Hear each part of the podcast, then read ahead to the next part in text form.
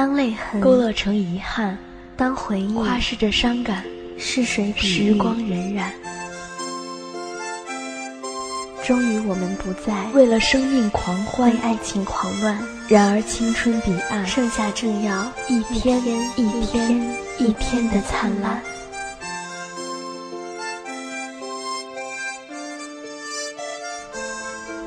然后呢？一起走吧，一起走吧，一起走吧。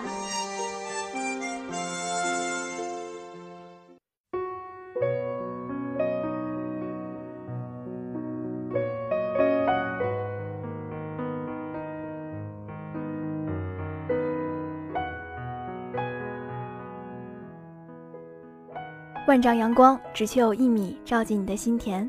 亲爱的听众朋友，大家好，又到了每单周二的下午，一米阳光跟您见面了。我是小小，我是海超。经过了一个五一小长假呢，我们又回到了学校。不知道小小五一去哪玩的呢？五一出去玩对我来说是一种奢望，因为在五一小长假过后，我有三门结业考试。其实听你说这个，我还是有点羡慕的，因为我还有六门考试。所以像我们这样的人，五一小长假都用来准备复习了，所以还是非常羡慕那些能够出去玩的人啊。没错，不过呢，还是奉劝大家一句，期中考试就在眼前了，还是希望大家能够抓紧时间，好好应对。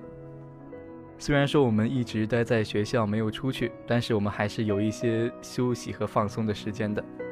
那不知道平时小小是怎么放松的呢？不能够出去玩啊，我就经常会在宿舍里看一些偶像剧，或者是听一些音乐来放松自己。那最近在看什么电视剧或者是电影呢？我最近看的是一部美剧，也是我在高中时期就一直在看的，它叫《破产姐妹》，海超知道吗？嗯，我也一直在追这部美剧。在最近的一期《破产姐妹》中，我注意到了一个很有意思的现象，就是麦克斯温柔帅气的律师男朋友 Randy。呃，住进了他的贫民窟一样的公寓，但是很不幸的被地板上凸起的钉子扎伤了脚。Randy 问 Max 为什么不能找一个锤子把钉子敲进去？Max 的回答呢很发人深省，他说：“因为我已经习惯了，只要无视它就好。”不知道这样的一个情节对大家有没有一些触动呢？啊，其实我在看这部剧的时候也关注到了这个细节。其实，在我们生活中啊，也会有很多类似让我们感觉到痛苦，但是同时又习惯的存在。但是，当我们习惯了这些痛苦之后，他们就变成了一种舒适的痛苦。没错，今天的一米阳光就跟大家分享这样一个主题，叫做舒适的痛苦。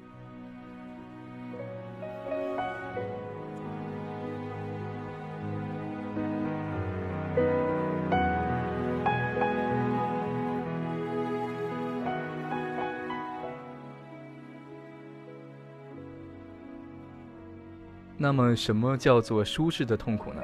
其实呢，舒适的痛苦就是我们习惯的痛苦，也是我们了解的痛苦。我们知道这份痛苦的边界，我们也知道这份痛苦还可以被忍受，因为我们每天都在忍受它，我们太熟悉了。但是改变才是真正可怕的，因为我们不知道改变之后会发生什么，会不会变得更糟糕。让我们卡在中间的痛苦，都是不足以推动我们改变的痛苦。那么你到底还要等多久？你想要等到多痛苦的时候再做出改变呢？等到一切都无法挽回的时候吗？不知道大家有没有听说过这样一个心理学的专业名词，叫做心理舒适区。那什么是心理舒适区呢？所谓心理舒适区啊，就是一个科普心理名词，概念是比较宽松的，并没有严格的学术定义。心理舒适区很好的说明，改变自己带来的不适感是成长的必然，不能因为不舒服的感觉而回避成长。我们乍看心理舒适区这个概念的时候，大家可能都会觉得很有道理，有所启发。但是仔细一想，我在舒适圈里过得很自在，为什么不能一直待在这里呢？拿我们来说呢，就是我们利用五一的这个时间来留在学校啃书本，可是有很多人在外面旅游或者是回家。那么我们为什么要做出这样一个选择，而不选择更加舒适的一种旅游或者是休闲的方式呢？那么这个就是我们今天要讨论的问题：我们到底要不要跳出舒适圈？那么我们为什么想要跳出舒适圈？其实是因为我们想成长。那么成长的动机呢，是来源于我们自己的追求和社会的期待。嗯，就好像我想跳出总是宅在家里的舒适圈，是因为我想增强自己的适应社会的能力，或者也可以说是我的父母希望我能够提高交际的能力。那么可能就出现以下的这些情况。第一个呢，就是当我们的成长动机与舒适圈落差很小，那么来自内部的压力呢就很小。也就是说，我的追求跟我的舒适圈重合度很高。这样就不会有让我产生跳出舒适圈的这样的一个动机，也就不会有这样的行动了。相反，如果我的舒适圈和我的追求落差很大，我就会有强烈的想要改变自己的欲望。所以说，我们这个时候就很想要跳出舒适圈了。那么，除了我的追求之外呢，还有社会期待。当我们的舒适圈和社会期待落差很小的时候，这个时候我们来自外部的压力会很小。所以，我们想要跳出舒适圈的这种动力也就更小。相反呢，如果我们的社会期待比我们的舒适圈更大，这个时候来自外部的压力也就会更大。当我的心理舒适区既符合自己的追求，也符合社会期待的时候，那么就不存在跳出舒适圈的必要了。没错，当一个人很喜欢他的工作，而且得心应手的时候，这既是他的追求，也符合社会对他的期待，那么他就没有必要想要换一个工作。另外还有一点很重要的就是，我们的期待和社会期待的偏差也可能会影响我们跳出舒适圈的动力。比如说，我们周末想要戒掉打游戏的习惯，安排复习任务，如果只是父母的要求，也就是社会期待，并不是我们自己想要做的事情，那么跳出这个舒适圈，也就是我们打游戏的这个行为的动力就会比较小。如果这既是父母的期待，也是我们想要做的事情，那么跳出舒适圈的愿望会更加的强烈。那社会期待我的追求和我的舒适圈重合度更高的时候呢，我们的幸福感也就会更强。不知道我们说了这么多，大家有没有晕呢？其实从心理学的角度，我们的舒适圈是我们自己构想出来的一个让我们保持安全感和免受不舒服感觉的边界。更通俗的话来说呢，就是我们的舒适圈让我们更加的放松，没有压力，而且不会引起我们焦虑的心理边界。最简单的舒适圈的例子就是我们的习惯，比如我们习惯性的回到家就把电脑打开开始看美剧，习惯性的每天早上起来刷牙，习惯性的每天给女朋友打电话等等。而离开舒适圈的例子也非常简单，就像我们发现早上我们的闹钟没有响，或者是每天早餐要喝的牛奶没有了，这些都会让我们感到不舒服。其实呢，心理舒适区本身并没有什么错。我们通常都希望自己可以保持很放松、很舒服的状态，但有的时候我们会发现，如果没有走出舒适区的勇气和方法，我们很可能呢就被困在了一个我们已经不想在其中的情境中。比如一段我们习惯了但却觉得毫无爱意的关系，一份我们习惯了但却找不到自己价值感的工作，或者一个我们已经养成但是却在降低我们生活品质的习惯，比如每天回家看美剧。所有这些，如果我们想要去改变，就要学会去突破我们心里的舒适区。说到这儿呢，大家很可能想知道如何才能摆脱自己的舒适区。但是在这里，我们要提醒一下大家，我们不要着急把自己推出心理舒适区，因为这样可能拔苗助长。心理学家呢，把我们应对任何情况下的心理状态大概分为三种，也就是舒适区、成长区和恐惧区。如果说待在舒适区是让我们非常舒服而且毫无压力的状态，那么在成长区的我们就是让自己刚刚踏出舒适区一点，但是我们又可以通过学习来适应的区域。所有的学习都必须在成长区完成，因为如果你推自己太猛，就很有可能把自己推入恐惧区，而在恐惧区里呢，你可能会因为把自己所有的精力都用于应对自己的焦虑和恐惧，而没有多余的精力去学习了。当然，我们都希望自己能够待在成长区里。那么，我们怎么才能辨别什么是自己的成长区呢？先拿一个大家都比较熟悉的例子来说吧。我们刚开始学习游泳的时候，在一米二的池子里学习如何漂浮，就觉得在水上漂浮起来是很神奇的一件事情。这个时候，在一米二的游泳池里漂浮就是我们的成长区，因为之前我们连漂都不会。可是，大概过了两个小时。当我们发现已经可以自如地漂在水中，而且可以轻松地起来呼吸的时候，我们会开始觉得仅仅漂在水上有点无聊。这时候，它就变成了我们的舒适区。但是如果此时把我们扔到两米二的深水区，让我们游泳，我们一定会立刻恐慌地在水中挣扎。那么两米二的深水区，对于我们这些刚刚学会在一米二的水里漂浮的人来说，就是恐惧区了。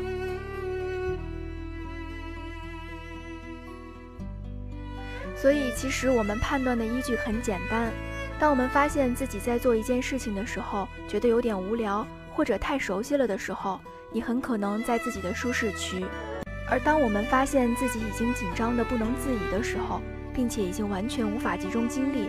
你基本就在自己的恐惧区了。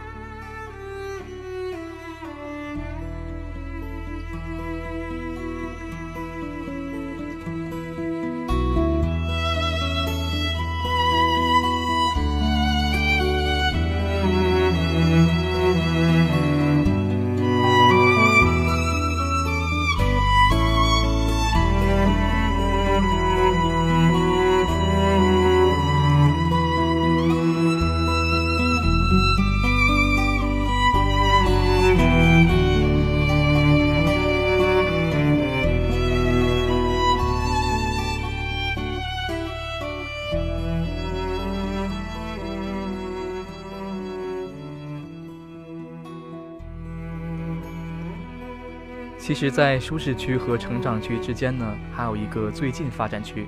这一点是前苏联的一位心理学家提出的。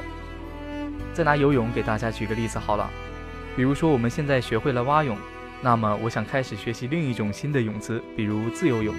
如果没有一个会自由泳的人教我，我可能永远都学不会。而如果有人耐心的一步一步地引导我们，告诉如何练习打腿、手臂划水和换气的技巧。我就能慢慢的学会自由泳，这个过程就是我们所说的最近发展区。相信智慧的你呢，应该已经可以看出，如果我们要扩大自己的舒适区，首先要做的就是让自己进入成长区，并且如果我们可以得到我们要学习的东西上比我们做得更好的人的帮助，我们就可以进入最近发展区，来进一步的延伸自己的舒适区。听到这儿呢，大家可能会有疑问。我们为什么要扩大舒适区，而不是跳出来呢？这么说吧，一个老师如果工作的得心应手，但是为了让自己不跟社会脱节，他应该在做好教师这份工作的基础上，多走出学校，出去走走，了解外面的世界，这样就扩大了舒适圈，而不是不当老师，也就是跳出舒适圈，换一份不熟悉的工作了。扩大舒服圈呢，总是在自己的追求和社会期待的范围之内。而自己的追求和社会价值又总是在道德和法律的范围之内，而不是任何不熟悉的事情都可以值得被尝试或者可以尝试。不符合自己追求和社会期待的事是不值得尝试的。例如，我对医学不感兴趣，虽然它在舒适圈以外，但它对我来讲不值得让它成为我舒适圈的领域。没错，像杀人放火这样的事情，我们也都不熟悉。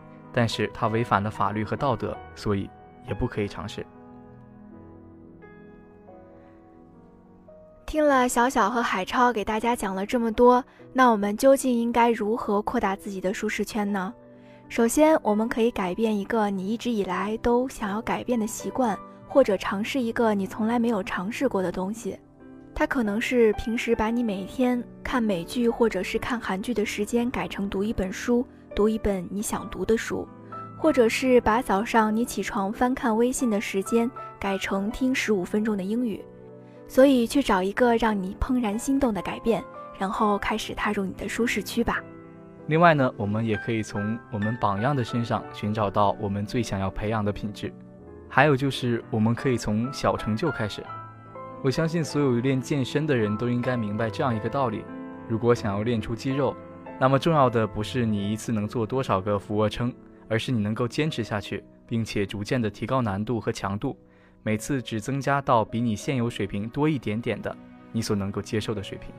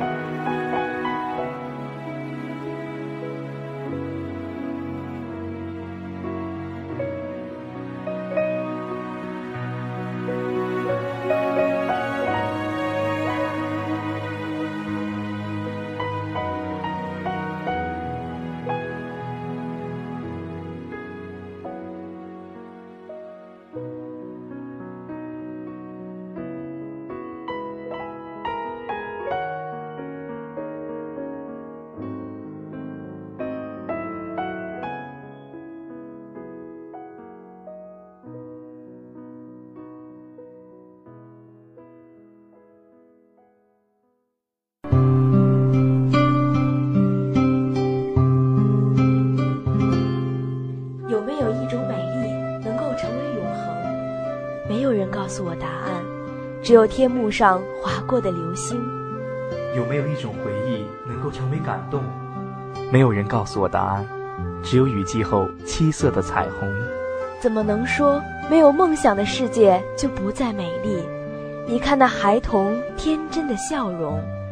怎么能说没有灯光的夜晚就不再感动你可知星星也是关爱的眼睛？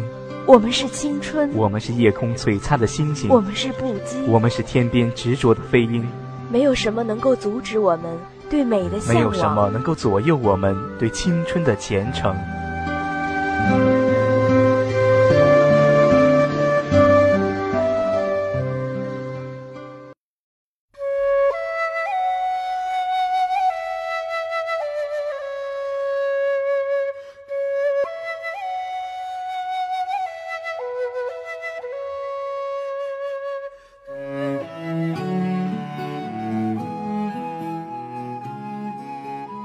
万丈阳光只求有一米照进你的心田，欢迎回到一米阳光。之前呢，我们谈论了关于舒适圈的问题。其实我们要走出舒适圈，要有一定的决心。圈外的世界可能风高浪急，但是我们必须坚信，这是实现自我价值的必经之路。其中所有的艰险都是给我们的宝贵财富。与其在一个温暖的小窝里碌碌终生。不如在广阔世界的风雨中劈波斩浪。今天呢，一米阳光和大家分享一个这样的故事：在远走他乡前，我是一个从不害怕寒冷的东北孩子。我的冬天是降临在妈织的毛线手套和爸做的白菜炖豆腐里的。我早已习惯他们替我把这厚重的严寒挡在窗外，让我在天然冰箱般的城市里也时刻置身于二十三摄氏度的温暖中。可是那远行的一年，却让我发现奥克兰不一样。那是离开家的地球的另一端，它的冬天是突然的、肃杀的，随着一阵寒风扑面而来的。这里不是家乡，没人给这可怖的季节添点温情的味道。我至今可以无比清晰地还原那个傍晚，我刚刚结束在亚洲超市里一天的工作，神色疲惫地走到公交车站。这是我来到国外的第一份工作，可那每小时十纽币的薪水让我开心不起来。我就像是挨了成人世界里的第一记闷棍。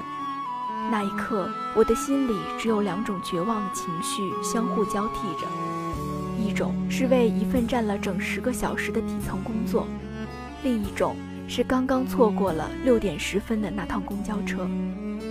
我坐在公交车站的长椅上。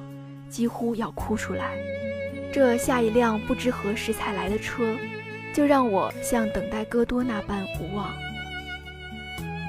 天就这样暗了下去，不一会儿就黑了整个头顶。一阵风吹进了我单薄的衣服里。你看，一个称不上是故乡的地方，永远寂寞。这强盗般的冬天也来了。这时，我的身旁吧唧坐下了一个金色头发的小妞，她动作大大的，毫不客气，有点儿天真的男孩子气，一双蓝眼珠也毫不惧声地看向我。你好啊，我低声的回应，你好。我尽量避开他的眼睛，坏情绪让我不想和任何人讲话，他却满是聊天的兴致。白皙的手指指向不远处的灯光。我刚刚下班，你看，那就是我工作的餐厅。我的眼睛看过去，那是一家典型的洋餐馆，以繁忙而著名，常常到凌晨还灯火通明。我不禁多看了他一眼，他大概和我同岁，显老的白人基因让他的眼角有了两道浅浅的皱纹，他的鼻子冻得通红。黑眼圈有点严重，但那眼神里却没有半点的疲惫。我依旧心思沉沉地说：“哦，那里一定很忙吧？我也刚刚下班，只希望这公交车快一点来，你我就可以早一点到家了。”他说：“哦，不不，我不回家，我还有第二份工作嘞。”我惊讶地张大嘴巴，脱口而出：“天哪，你不累吗？”你每天工作多少小时啊？他哈哈大笑。我每天就睡四五个小时吧，不过没关系，我就要买车了。他看我大张着嘴巴，还以为我没有听懂他的话，神采飞扬地向我解释：“嘿，我为这车攒了几个月的钱了。”我们彼此间的逻辑在此刻错了位，我没有及时的在买车和打两份工作辛苦之间建立必然的联系。他没有理解我还没来得及扎根的生活，让我的思维受了限。我是在那辆载我回家的公交车上，读懂他那番话背后蕴藏的含义。我打两份工是为了要买车，这份努力是顺理成章的呀，有什么好委屈、好抱怨的呢？应该高兴才是啊。于是走下公交车的时候，这夜还是一样的寒冷。我却忽然感觉这生活多了一个思考的维度。如果这份每天都要站十个钟头的工作，是为了搬去一个地点方便一些的出租屋，是为了买辆车而不必再等公交车，是为了作为一份更好的工作的跳板，那么现在的这份起早贪黑的努力，哪里还有什么值得委屈的呢？现在回想，这绝对是我在国外的第一堂课。我走进人生的教室里。看见黑板上用这样一句话欢迎我：努力才是人生的常态。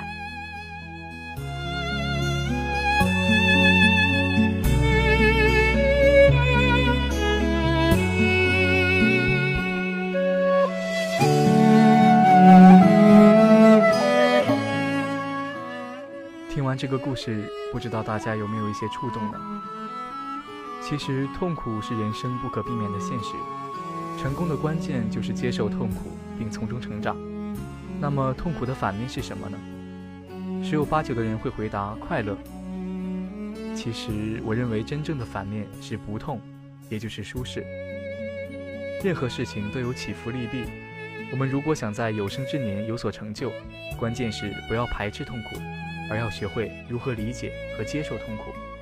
我们每个人呢，都面对着同一个选择。或是痛苦着努力着，或是忍受痛苦，认为自己是懦夫而不敢尝试。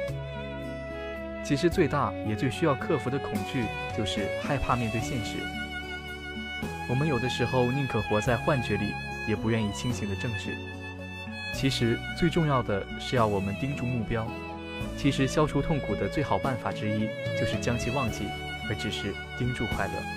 我相信呢，不是所有人的生活都会一帆风顺的，也没有人天生就会拥有一切，也不会保证没有跌倒的时刻。但是努力就是上天的补偿，因为努力代表改变，这改变就是一种希望。如果想成为一个博学的人，那么去努力读书，别在意有人问你读那么多书有什么用呢？因为只有你最清楚自己的坚持。如果想成为一个经济独立的女孩子，那么就去努力挣钱。别人说起还不如嫁人的时候，就告诉他，那不是每一个女孩子的归宿。如果想要成为一个身材优美的人，那就去努力运动，不要因为别人说了不觉得运动有什么效果的话而半途而废。看看身边靠努力成功的朋友，他们从来不抱怨自己的辛苦，也不会去理会别人的声音，因为努力就是人生的必经之路，这是心甘情愿的公平交易。当努力成为了人生的常态，那你的生活就会一直充满希望。